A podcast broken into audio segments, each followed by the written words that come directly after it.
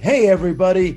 Fran Fraschilla here, and welcome to World of Basketball, the podcast that shrinks the basketball globe for you, takes you takes you to every corner of the basketball universe. And uh, as you know, if you've listened to us now for two years, it's could be NBA, could be international players, college players, coaches, executives. We try to just shrink the globe for you and help educate you about guys that you probably know of, have heard of, and don't know much about their story. And today we've got uh, another great story, um, and we'll bring that to you shortly. Uh, but just a just a little quick heads up. Uh, uh, as we speak this week and record, Oscar Tshiebwe from the Democratic Republic of the Congo did something at Kentucky that has not been done in 46 years. Uh, he grabbed 21, uh, 22 rebounds last night, first 2020 game uh, for Kentucky in, in nearly 50 years. And uh, a little heads up, we're going to have Oscar on as our special guest next week on World of Basketball. We can't wait, wait to bring you that. He's just an incredible young man, and you'll be really impressed. Um, you know, about 10 or 12 years ago, I was doing a Iowa State game, and I Melvin Ejim is was a star at Iowa State. He's still playing overseas, and Mel is from Toronto. And uh, shortly after that, uh, playing for Freddie Hoiberg, uh, uh, Mitrou-Long had a really good career at Iowa State. And I remember a broadcast I said, I said to my partner, I said, you know, within a decade, Toronto is going to have the best high school basketball uh, in North America. If not the best, certainly in the same realm as some of the major cities that we're used to in the States, New York, Chicago, LA, et cetera, uh, Dallas, Fort Worth. And um, I didn't realize how prescient that prediction would be because Toronto now produces as much great high school talent as really anywhere in North America. That that proved to be true. And uh, you know, R.J. Barrett, obviously uh, one of the poster ch- children. Uh, Andrew Wiggins is starring in the NBA now, and every year in college, there's uh, got to be over hundred kids from Canada and primarily from Toronto. And the reason that is, is, and I've asked many of my Canadian coaching basketball friends about this. Um, Canada, Canada has uh, a very liberal immigration policy. Uh, there are quite a few immigrants from the from the Caribbean, from Africa, um, and and genetically, many of these young people are, are excellent athletes or the potential to be great athletes, and so that's a starting point. Um, you know, the immigration process uh, has brought a lot, a lot of um, families to Canada that uh, are predisposed, predisposed, predisposed. Predisposed. Thank you, Mr. Ty- Mr. Producer Chris Tyler, um, to be to be good athletes. Um, I also asked um, about the history of basketball, and I thought, well, Steve Nash, two-time MVP, that was that was the main reason why basketball is becoming so popular. And many of my friends said, "We love Steve. Steve's the ambassador for basketball in Canada, but actually." Vince Carter and the Raptors franchise probably had as much to do, if not more, because when Vince arrived in Toronto and, you know, just a great young player, um, he just, you know, captivated, you know, the basketball, you know, the population. And uh, so that was a big, big reason was just the, the rise of the Raptors and, and, and, um, and Vince Carter. And then the last reason I got, and there's others obviously, but many of the young people who came to the States in the 90s to play college basketball, really this influx of kids that came to college, many of them now are back in Toronto and they're coaching. Um, you know, they're, they're it's now it's second generation players coming up out of the system being coached by the many of the players from that first generation. And so it's really a, an incredible um, confluence of events. And so, uh, just my little two cents on Canadian hoop. Now, as you know, if you've listened, we've had uh, Kelly Olynyk and Kevin Pangos on. Uh, we we started the year with Andrew Nembhard, who's the starting point guard for uh, uh, you know Gonzaga, who's one of the top couple teams in America. Uh, so we brought you a Canadian guest. Today we have a very unique, special young man, Zach Edey. Uh, Zach is now currently starring for Purdue. Um, he's a late bloomer. Uh, he was a baseball player and a hockey player, as is uh, as is the case many times in in Toronto. And but Zach's unique because he's now seven feet three and he's 19 years old, and he's becoming a truly great basketball player. And we're going to hear his story today. It's an amazing story of uh, being discovered in Toronto uh, by a guy named uh, Vidal Massiah, who played at St. Bonaventure again. You know, first generation Canadian, now giving back. He's got many players playing in college. Um, he was sent to IMG Academy down in Southwest Florida, with, which is producing uh, terrific college and NBA talent. Uh, he honed his skills there. It took him a while. Matt Painter uh, brought him to Purdue, where they've had great success over the last decade with big big players, Isaac Haas, uh, Trevion Williams, AJ Hammons, uh, Caleb Swanigan. And um, so Purdue took a chance on Zach, and really the rest is history. And so we're going to bring you this incredible, uh, uh, you know, 30 minutes with Zach this morning. And Mike DeCourcy, uh, my good friend from the Sporting News, Big Ten uh, basketball expert, will also chime in at the very end and give you his insight on what makes Zach so special. Remember, if you like what we're doing, subscribe uh, wherever you get your podcast, Apple, Spotify, the others, and also download the SXM app where you can get all of our content, all of our previous shows, over 70 now, and you can really uh, hone in on all the great content that Sirius offers in the sports world, culture, music, politics, etc. So we uh, we love bringing these to you every week, and uh, I think you're going to especially enjoy and get to know um, uh, this special young man, Purdue University's and and Canada's own Zach Edey. Zach, pleasure to have you on World of Basketball today. Pleasure to be here. Thanks for having me. Thanks. All right. First, I, I, know a lot about your background. I know a lot of people up in, uh, you know, in, in in the city of Toronto, and they they talk about your development. But let me ask you this: If you go back four or five years uh, ago, could did you envision the kind of success you're having? Uh, honestly, no. Um, yeah. Coming out of high school, uh, I didn't know what my college experience really was going to be like at all. I wasn't sure what type of role I'd have at Purdue because Coach Painter is a very honest guy. He's not going to promise you anything that um, he does. He won't be able to deliver. So he, when you come in, obviously he wasn't sure. He was honest. Like he wasn't sure if I was going to redshirt. He wasn't sure if I was going to play at all. Uh, Matt Haarms left, but he wasn't sure like what my role would really be uh, going into that year. Um, and he wasn't going to make any false promises. So I had no idea what my first year of college was going to be like uh, it ended up going pretty well, and I I liked it. But um, then to take the jump that I had this year, I uh, honestly it kind of just it keeps happening. I'm not like it's hard to like expect stuff like that. You know what I mean? Like it's yeah, yeah. One like hope for it and work for it and like try to try your best and try to do everything you can to like make it happen. But yeah, I, I want to get into all of your development, going back to your days as a, as a youngster in Toronto. But even now, when you're on the court at, at Mackey Arena, do you do stuff that surprises yourself? Honestly, sometimes it's weird. Like, um, I feel like sometimes my body it almost goes into like like sometimes like pilot mode. Sometimes I, I do I make some moves or I'll do some things where I kind of like yeah I wasn't like expecting I wasn't planning to do that. It just kind of happened type yeah. thing. Well, we both know a lot of hard work's gone into that. So it's not just by accident. We know that. All right. So you're growing up in Toronto. Obviously, you're a kid in Toronto. Uh, you probably played a little hockey. I know you played baseball and some basketball. Were you, I, I got to know this because I talked about this on the air. You were a 6'11 first baseman. Yeah, I was. And so obviously you're a pretty good target, but did, how, how much, I mean, tell me about that. I mean, how'd you get, how'd you get on a, on a baseball diamond?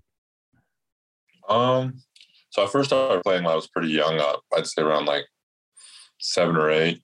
Um, I started playing some baseball, just kind of for fun, kind of keep. Uh, my parents wanted to keep me keep busy in summer, uh, and they both played softball, so they kind of knew a little bit about baseball, so they could help me a little bit. Uh, but they loved it. They supported it. They always kind of pushed me to play uh, as much sports as possible, really, from like a young age. And so I would have hockey in the winter, then I have baseball in the summer. So it kind of it was a nice little schedule to keep me occupied.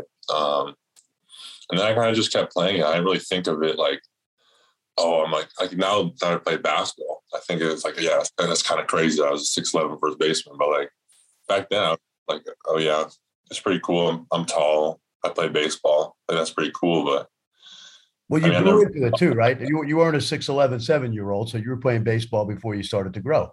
Yeah. I, I almost think I outgrew the sport of baseball a little bit. Um, once I went, I think I went from six six to about six ten in like one summer, and that kind of that really messed up um, like a lot of my swinging, a lot of my strike zones, stuff like that. Like it gets hard, it gets really hard to play baseball when you're super tall. So there's not many people that can do it. Um, I think I kind of grew the sport a little bit. Yeah, well, you did. You did because you're a heck of a basketball player. All right, I've seen little videos of you shooting in a gym in Toronto. Obviously, you're kind of a late bloomer, uh, and then you end up going down to IMG Academy. And I think you played for a guy that I actually coached and recruited a long time ago by the name of John Rhodes. Uh-huh. That's my guy. You know, I've known John since he was a high school junior, and uh, and I know those the people at IMG Academy had a lot to do with you. Let's talk about leaving Toronto uh, because you got uh, by your by, as I recall, you started to get good enough where people in Toronto that were around you saw some potential in you. So take me to how you leave home and go to IMG Academy. You you know you're leaving your mom and dad. How did that all work out? Yeah, so um, kind of like the first year I started playing basketball, uh, I just kind of played in a little rec league, and I started playing for my school. And um, from that school, uh, we went to some tournament, and um, there was an AAU coach called uh, Vidal Massiah. His son actually saw me play. Sure, I know Vidal. Yeah. yeah, and his son told his dad about me, um, so his dad, like, he gave me. I remember his son came up to me and was like, uh, "Can I get your number?" My dad's like a really big coach in the area. Uh, I'll get you in contact with him. And I, I was like, kind of the time, I was like, "All right, whatever. Like, here, take my number." But I'm not really gonna take this too seriously. I remember he texted me like the next day, and I kind of just didn't want to respond because I felt a little bit like it was a little strange. Um, but he kept texting me. Um, I kind of did my research about him, and I found out like he is a pretty big deal in the in the area. He's a pretty good AAU coach. So I went to um, some AAU tournaments that year. Um, honestly, I was kind of just making up as I go. I didn't really know anything about AAU. I know I know going to America and uh, going to American college is kind of what you want to do because in Canada you can't even get a full ride scholarship for sports. Exactly. Yeah. So going to America was kind of what I wanted to do. Um, so I went that summer, I went to um, an AAU trip, a few AAU trips with that team. Um, and I picked up a few offers, and then kind of, that's kind of right when I started to know, like, yeah, I'm gonna, like, I'm gonna play college basketball in America. But it was all, it was a tough decision to decide to move down to IMG that year. Uh, my AU coach Vidal, uh, he knew he knew some people that at IMG, like he was the director of basketball, uh, Brian Nash. So he kind of had there at IMG. So he uh, he contacted Brian. He said, "I have this guy. He's seven foot. He just started playing. Um, you guys should probably take a look at him and try to get him down at IMG." So that kind of that's how I got into IMG. Um, and and a lot of people don't realize about IMG that there's different teams, different levels. Yeah. You, you know, at, at the time you were there, I think, uh, well, obviously, uh, Armando Bacot was there, and you played against him this November uh, up at Mohegan Sun. Uh, yeah. I think Jeremiah Robinson Earl was there, if I'm not mistaken. The one that got for nationals, it was Jeremiah, Armando, yeah. Springer, um, Josh Green. Yeah, it was good. What kind of um, competition? Kind, how was that competition for you as you're starting to feel yourself improving slowly? It's it's weird when you're. A lot of times when you're improving, I find like it's hard to it's hard to like see improvement until you like go back to kind of where where you were. Like I went, I didn't feel like I was really improving all that much at that year at IMG, but that following year I played. I went back to play AAU, and they. I remember like the that year, the year before when I first started playing, I was really struggling to um, almost keep up with the people of my age group. And then that next summer after IMG, I, they they moved me up a year, and I still felt comfortable. Yeah. Um, right. Kind of just stuff like that where it, it really shows you um, the work that's doing, you kind of have to. You, you also take like take it into context a little bit. Like for example, my last year um, at college basketball, I kind of knew that I improved a lot, but um, going back to play with Team Canada that, that last summer was something that really showed me because I remember playing a much playing against a bunch of those guys, um, seeing a bunch of their tape, and I knew like the year before I went to college, like they were, they were those guys were so much better than me. Like I was, they would have ran circles around me. But then that next year, I kind of came back and I was one of the better players on that team. So uh, just stuff like that that really shows you like the little that can really uh, almost quantify like the jumps you're taking because it's hard to really see it in yourself until you play against some of the competition that maybe was a little bit harder for you a few years ago. Yeah, you know, a perfect example of what you're saying. When I talk to your coaches at IMG, they're all friends of mine, including Coach Nash. I've known him since he was a kid in Brooklyn. They all said when you got to IMG that you had a hard time guarding Armando. And yet, when we did the game in November, you don't have to answer this, but he had a hard time guarding you, you know. And so yeah. that, that's kind of an example. And, and, and everybody has a hard time guarding you, Zach. But the point is, that kind of showed even your coaches at IMG how much, how long you, how far you've come. For sure. I mean, yeah, he's, yeah. When I first got to IMG, I was on. They couldn't even put me on the the high level team. I was on the almost. I was almost on JV that back there, but right to be fair, that JV team had like three D one players, but yeah, still. That's cool. That's really cool. All right. Um, you know, I, have I've coached a long time, and, and now I watch games every day. Is it, and I'm going to ask you a dumb question before we talk about Purdue and the success you're having. Is it difficult to be seven three, seven four on a court? In other words, like you got to be careful about your elbows. You've got to, you know, the referees kind of look at you a little differently. How comfortable are you? You're obviously comfortable because you're you're playing so well, but how how difficult is it to be your size on a court with guys banging the heck out of you? Yeah, I think it's um it's definitely harder than people realize. Um, it's a lot. Of, you have to learn a lot of like very unique skills uh, when you're big. Like you have to learn how to finish through contact when dudes are like just smacking the heck out of you, and you have to learn how to like, not get mad at the refs, basically, because um, that's the worst thing you can do. You don't ever want to try. You don't ever want to yell at a ref or show. up. right. You have to learn how to like do stuff like hook shots. You have to. Um, it's a different type of. It's almost like playing a different game uh, a little bit. Like uh, you have to run up and down the floor, constantly hit dudes, constantly push dudes, box people out, uh, play super physical. Um, so it's just it's really it's it's like almost a complete different game of basketball when you're uh, super tall, especially in a league like the Big Ten where they every team has a really good uh, big man. So exactly, yeah. What's it like? Uh, you're kind of fortunate in the sense that you are going up against some guys your size many nights, you know, Kofi Cockburn and obviously Hunter Dickinson. Does it does that make the game easier for you that you're out there with guys that you know you're not you're not picking up cheaper fouls against six seven guys? Yeah, I'd say um, it's definitely different.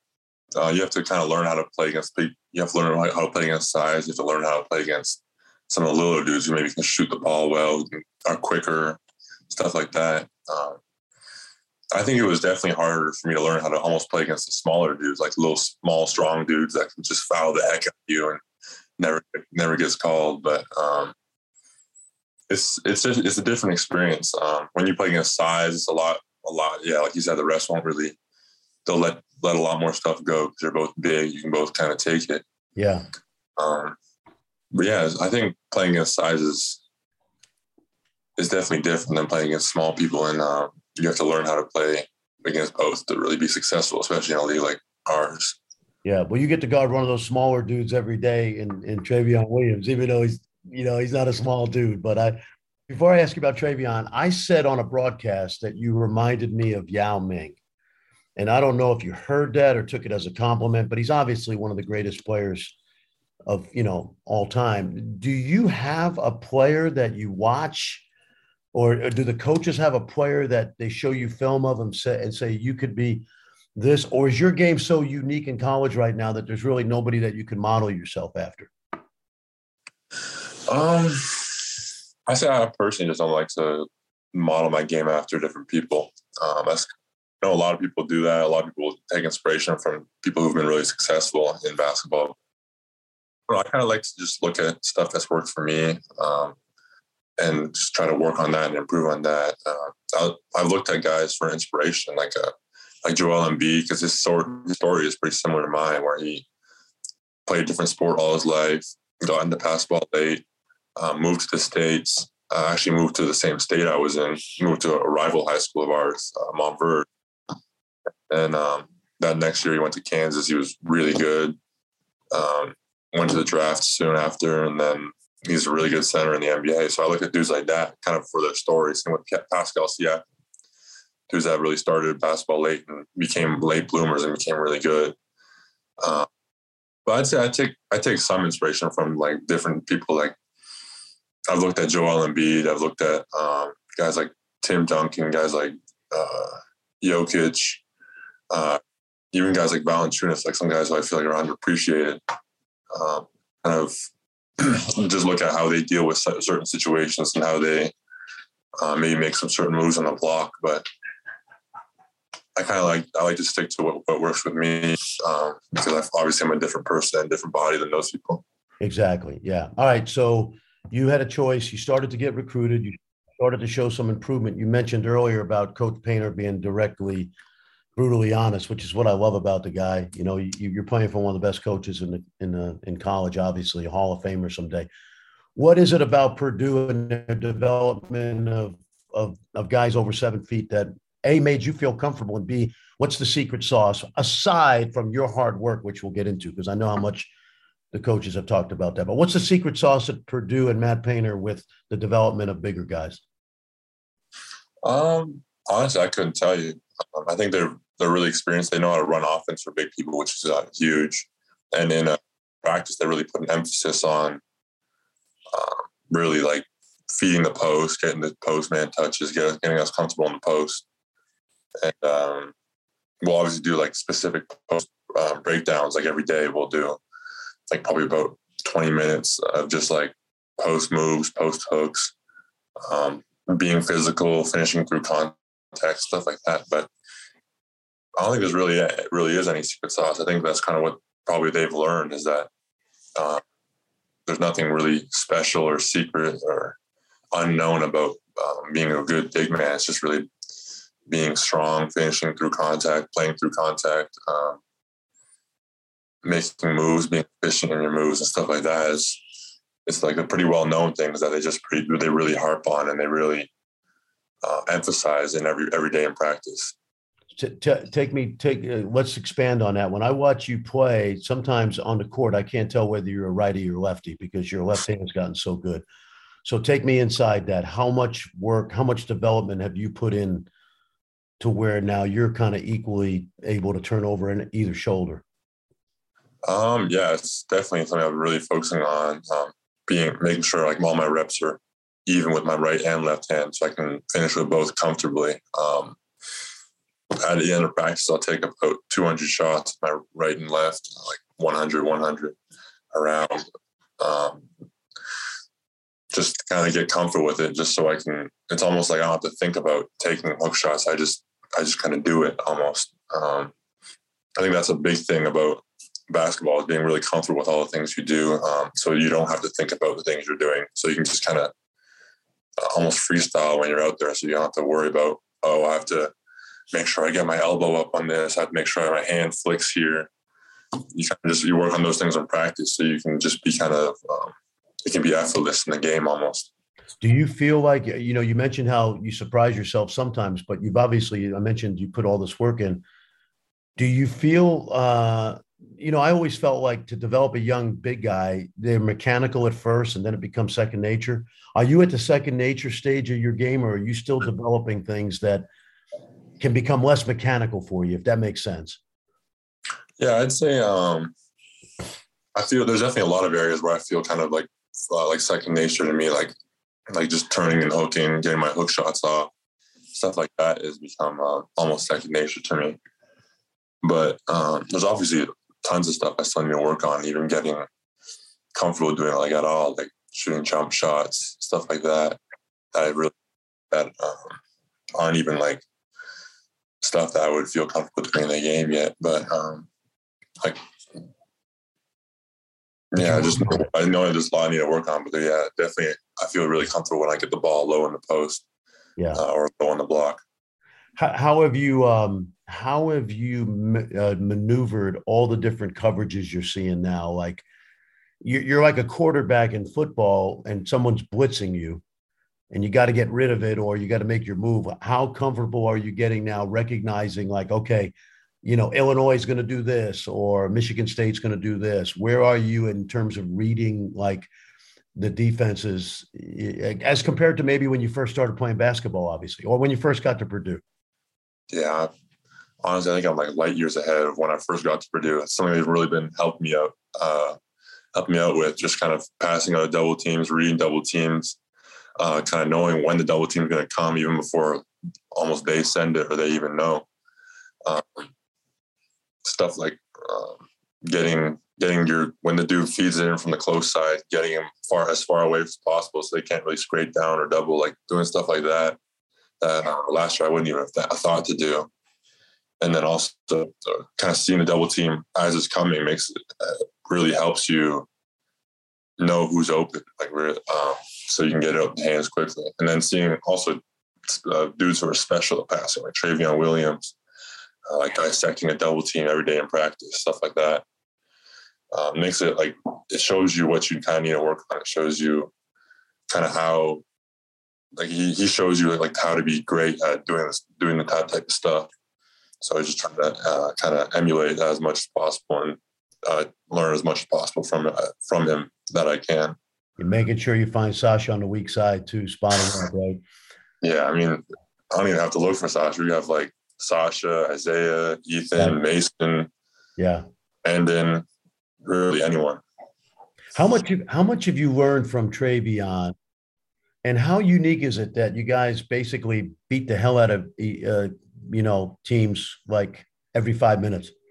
It's, definitely something um, that helps us both out a lot. Obviously, playing against someone who's uh, tired or in foul trouble all game is makes the uh, game a lot easier. And then also like not giving people uh, possessions off or stretches off. Like teams know when they play us, they're going to have to play post defense for 40 minutes straight. They're going to have to try to push out our catches for 40 minutes straight. They're going to have to try to deny the post for 40 minutes straight. And they're also going to have to like really uh, play physical for 40 minutes straight. And that's, that's like a different type of tire. That's a different type of like endurance. Um, you can't really get that from just running around on a track, for example. How has he made you better? Because he's not as big. He's a big guy, obviously, but how has he made you better having to guard him? And and honestly, how have you made him better? Because he was a really good player before you ever got to Purdue. Yeah, I think um, we both definitely made each other a lot better. Uh, we push each other in practice every day um, I think he's made me better by just kind of like I said, I when I first got here, I really struggled to play against people who were smaller than me, but like really strong. For example, that's that's what he is. He's um, he's a really strong dude. Uh, he can really get into my legs when uh, I'm posting up and stuff like that. So just learning to play against him, him in practice really helped me out with uh, stuff like that. Uh, and then obviously him looking at him while he makes his post moves, while he does all that, all that stuff um, really helped me. And then I think I helped him by just kind of uh, like I'm a I'm the biggest dude in the Big Ten. Is if he can, I think it's a lot of. He's told me this before. Like he said, like he, if I can score on you, I can score on anyone. Like you're the big dude, you're one of the strongest dudes. Like he, he gives him a lot of confidence, and then um, obviously he gives me a lot of confidence. So we're we kind of work off each other like that. There's there's got to be times when you're on the bench watching him and he scores over somebody, and you go, that's like taking a 30 pound weight vest off of him because he doesn't have to score over you. Yeah, for sure. I mean, he gives a lot, definitely gives him a lot of confidence just going into his moves. Yeah. All right. We talked about Matt Painter earlier. What makes Coach Painter uh, the coach he is? Because you're a, you're Exhibit A, really, with your improvement. So, what is it about Coach Painter that you feel like makes him the great coach he is? I think just like I was saying earlier, like it's just his brutal honesty. Um, he's never going to promise you anything that he doesn't know. Like he doesn't, he'll never promise me, oh, you're gonna, you're to play 20 minutes, you're to play 30 minutes, you're to play 15 minutes. He's, he's just really just about production. Like if you're productive, you're going to play. If he feels that you're having an impact on the game, you're going to play. Um, and at the same time, if he feels like you're not productive, you're not going to play. Doesn't matter who you are. Um, doesn't matter kind of what the media says about you, stuff like that. He's just he forms his own opinions on our on each player on our team, and he'll play you or won't play you based off of those based off of those. Um, he sticks to his guns a lot. I mean, he's just really about winning basketball. If you're if you're a player who he feels that can impact winning basketball and he has trust in you, he's gonna you're gonna see a lot of success here. Yeah, well, you're you're fortunate in that regard because he is one of the best. When I saw you guys early, in the back of my mind, I thought, you know, these guys might even actually be able to go, might be able to go undefeated. Now, obviously, that's not the case. College basketball is too competitive. But where's an area that your team has to get better in order for you to be playing, let's say, in the Final Four in April? Mm. Um, it would be kind of our, our buy-in for all 40 minutes. I think we, we're a really good, we're a team that can play really good for 10 minutes. We're a team that can play really good for 15 minutes. But um, if we if we're a team that really can buy in for 40 straight minutes, I don't think there's anyone in the country that can beat us. Um, where we can go on those big runs where we'll just randomly rattle off a 20 0 run, for example. And then we'll have those spurts where we can't score the ball and the other team is getting easy looks. So really just uh, locking in for 40 minutes straight is um, is something that's really key for us. And um, we'll kind of determine the amount of success we have in this season. Got it. All right. Well, I'm, I'm a big fan of, of the way you guys play. So, and, and, and your league is a tough league, so it's hard to go undefeated. All right. Few more things because this is world of basketball. So I got to ask you about under 19 world championships, kind of a coming out party for you, for Jaden Ivey, uh, Chet Holmgren. It's, it was, it, it, what did that experience? You were all tournament in Estonia at the world, uh, championships under 19, a big FIBA deal. What was that experience like for you from a confidence level?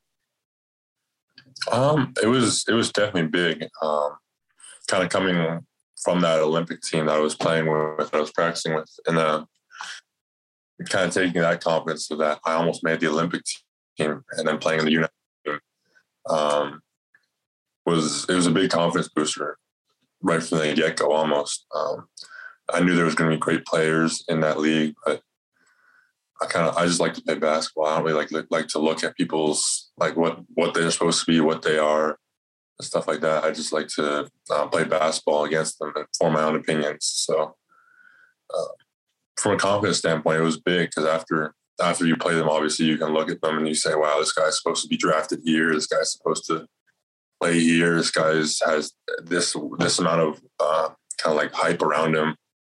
Um, but at the end of the day, it's really just basketball. Um, does a lot for your confidence that you can go into that. I went into a tournament like that and uh, perform the way I did, especially like I said, with, when in years past, um, I didn't even make the Canada team. Like they they cut me a few times. So that's right. I remember that. That was like your first experience, right? Uh, after after uh, Vidal discovered you, I think you tried out for a Canadian team the next spring yeah, that was that that was a mess. Um, I remember it was kind of like my first time doing like stuff like that. I was, yeah, it was bad. My first time, I was homesick. Um, I didn't really feel like, like going away. I kind of didn't want to. Um, I didn't want to do all that. Um, so I think they they first year they might have taken me, but they would have just given me like a complete sit on the bench and watch type role.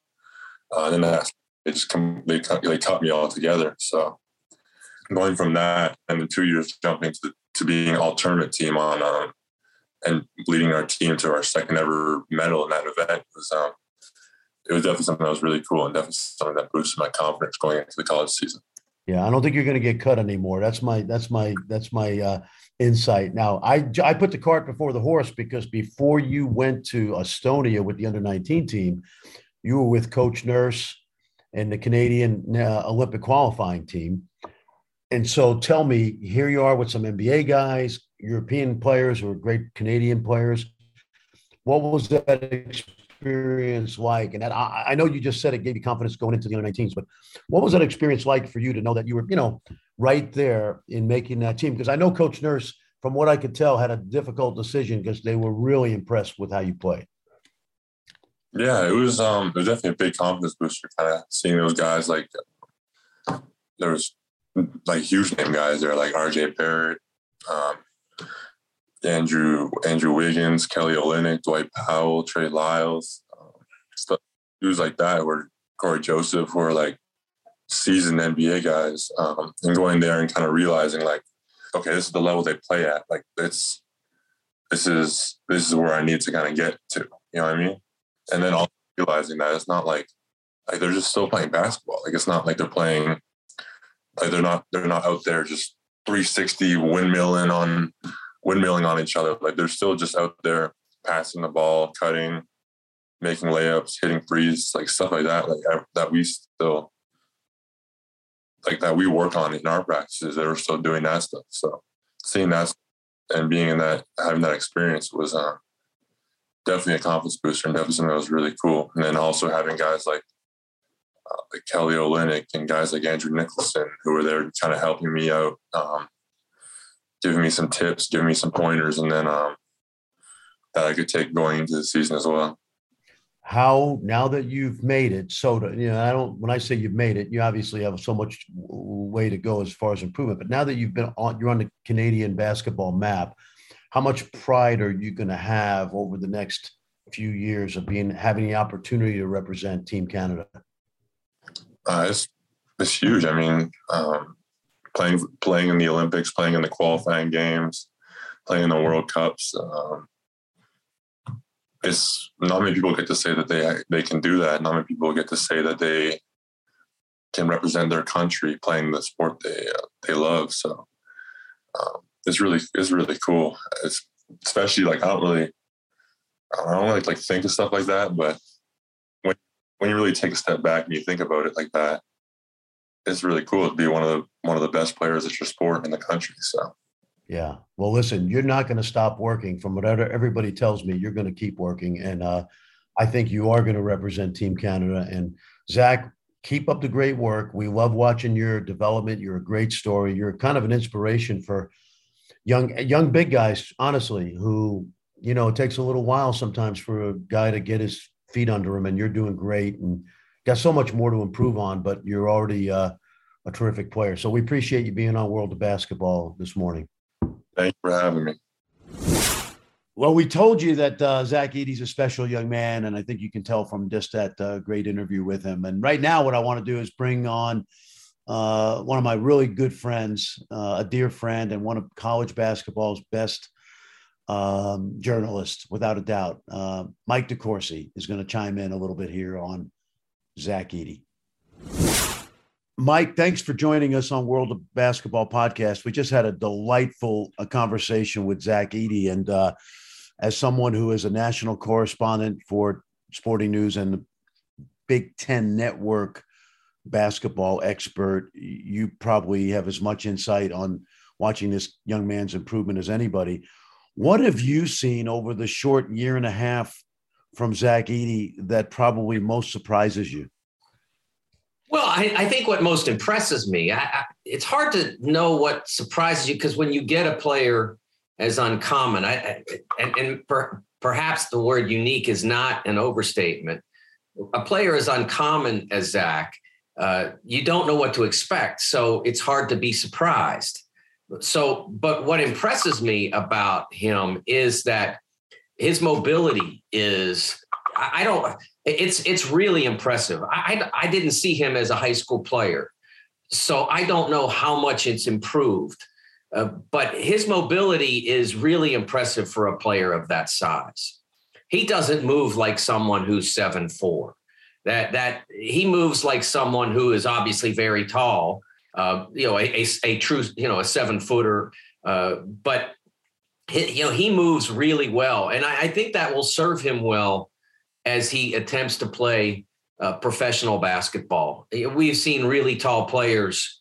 Uh, who did not, you know, who did not have that ability to to cover ground that he does, and and and maybe struggle a little bit to to make an impact at the NBA level. Uh, but he's he's far more than just an extraordinarily tall player. What is it about him? And this is a very obvious question, but I, I, I know you can dig into this. What is it about him that allows him to affect a college basketball game the way he does? Well, I think that it's as simple as a picture of him playing against Kofi Cockburn. Kofi's a massive human being, seven feet or close or close to it. They, they list him at seven. I'm not sure. You know, I'd have to stand next to him to know uh, to have some idea. But he's they list him at seven feet. So if he's not, he's certainly in the neighborhood. And he weighs 285 pounds. He's massive, and he stands next to Kofi, and he looks small. He looks like me standing up next to a uh, a six five uh, shooting guard. With you know, I'm five eight. That, that's what it looks like. And and so when you when you have that physical advantage, uh, it, it's it it can't help but impact the game. Now, again, how much it impacts the game is dependent on how you develop your skill, and also that that factor I talked about initially. It, how mobile are you? Uh, uh there are, there have been players who've impacted the game Mark Eaton's a good example because of their size uh, and, and mostly their size. And obviously, Mark developed some significant skill to go with that, but his size was the number one consideration. I think Yao Ming was an, a, a new generation, a next iteration of what Mark Eaton brought to the game. Uh, but I, I, I don't know. You know, I'd have to see an agility drill or something like that. But it looks to me like Zach is even more mobile uh, than a player like like Yao Ming was. I see more movement there, and in today's NBA, uh, that you know that's a, an essential ingredient. It's hard to survive in that league with you know as a you know as a really tall player with good skill that you plant under the basket. It has to be more than that. Uh, it, as far as his college, it, it, when you have that size and that skill, and he really is good. He, he catches the ball really well. And that's, you know, some people might think that sounds like a pretty rudimentary skill, but it's not. I mean, you know this, Fran. It, catching the ball is a is a really important skill. He he he fields entry passes really cleanly. Uh, he's got great hands. Uh, he's really good uh, fundamentally at keeping the ball high, and and you know he can hold it his, at his waist and it be high, but I mean keeping it up above his shoulders so that it's not easily in reach of other players, especially smaller players. He's really good at keeping it high. And he understands how to use the leverage that goes with his uncommon strength. Uh, and and and he's he's got that he's got a nice touch around the goal and and it's and when you're as big as that having a nice touch is really a challenge because you're so close to it it, it, it, that you can overpower the basket if you don't develop that so all that goes into why he's so effective and such a challenge for everybody that plays against him. It's probably fitting that he told us uh, maybe the reason for the good hands was he was a first baseman as a youngster. So that has a lot to do with it. Why is Matt Painter the ideal coach for co- for for for Zach Edey? Well, I think that it, I'm not sure where it began. I couldn't pinpoint it. I, would have to to look it up. But at some point, pro- probably within the last 10 years, it, it kind of became the place to go if you were a big guy. Uh, we've ha- we've seen a series of really talented big players go through uh, Purdue, and and it's it's made a difference uh, for each of them. We've seen uh, so many players that have had effective careers, and and I you know I, I think when when when you're a big guy now uh, and and Matt Painter calls, you know, he can point to the success of players like AJ Hammons and Isaac Haas. And and you if you don't pay attention to that, then you're you know you're kind of selling yourself short. You're not you know, you're not giving your. It doesn't mean that every single big guy has to go play for uh, for Matt Painter, but I think you have to pay some attention to what he's telling you and give yourself the chance to at least hear him out because he's had such great success with all those players. And obviously, uh, Trevion Williams was already on the roster when Zach became available and became interested. And that's had an impact on how the two of them have played uh, in the last two years. Uh, they shared time, and it's it's made both of them as as a combination. It's made Purdue uh, as overwhelming at the center spot as any college team we've seen recently. Mike, we really appreciate your expertise in, in this area on Zach Edey and and uh, Purdue basketball, and we we cannot thank you enough. You bet, Fran. Anytime. Thanks to uh, Mike DeCourcy and Zach Edey for this week's World of Basketball podcast. Canada is on the ascent. Uh, I failed to mention at the in my uh, opening monologue another uh, great guest we've had on, Kyle Wiltjer, another Gonzaga Zag, and um, a guy that is part of that national team program. And I think you'll see Zach Edey playing on the Olympic team for Canada and the, na- the national team in the, in the near future. I know that's a big thing, is that they qualify, and uh, we, we wish him luck as they qualify for 2024 Paris. And that's a it's it's big. Uh, my friends up north, uh, basketball is becoming uh, you know it's becoming a hotbed. So thanks very much uh, to to Zach today. All right, well, uh, if you like what we're doing, remember subscribe wherever you get your podcast. Uh, download that XM, SXM app uh, so you can get any of the previous 70 shows that we've recorded. And uh, as we do every week, and even though I'm in the midst of a lot of travel, a lot of great college basketball I'm covering, you can bet that I have time next week to bring you to another place in my world of basketball. World of Basketball is part of the Sirius XM Podcast Network. The executive producer is Chris Tyler. Sound designed by Robert Moore. A special thanks to Sirius XM Senior Vice President of Sports Programming and Podcasting, Steve Cohen. SiriusXM Podcasts.